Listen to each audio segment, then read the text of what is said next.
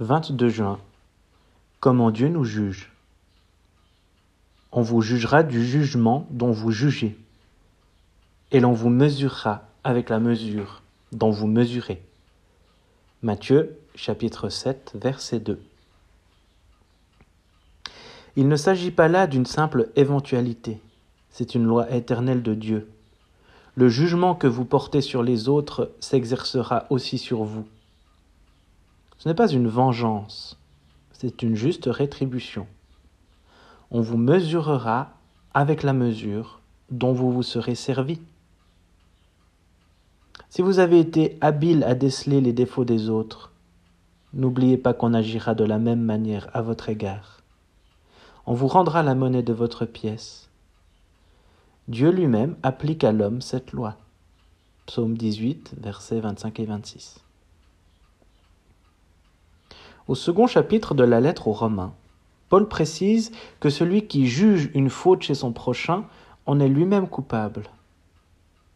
Dieu ne tient pas compte seulement des actes accomplis, mais des intentions qui les préparent. Nous ne savons pas croire sans réserve aux enseignements de l'Écriture. Par exemple, nous ne croyons pas cette affirmation que nous sommes nous-mêmes coupables des péchés que nous critiquons chez les autres. Ce qui nous rend si perspicaces à déceler chez les autres l'hypocrisie, la fraude et la fausseté, c'est qu'elles habitent dans notre propre cœur. Ce qui caractérise l'enfant de Dieu, c'est l'humilité. Tous ces péchés et bien d'autres encore se seraient manifestés en moi si la grâce de Dieu n'avait pas agi. C'est pourquoi je n'ai pas le droit de juger.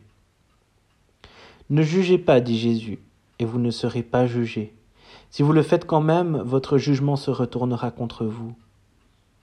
Qui d'entre nous oserait se tenir devant Dieu en lui disant « Mon Dieu, juge-moi comme j'ai jugé mon prochain ». Nous avons condamné nos semblables, et si Dieu nous jugeait de cette manière, nous serions en enfer. Mais Dieu nous juge à travers la rédemption de Jésus-Christ.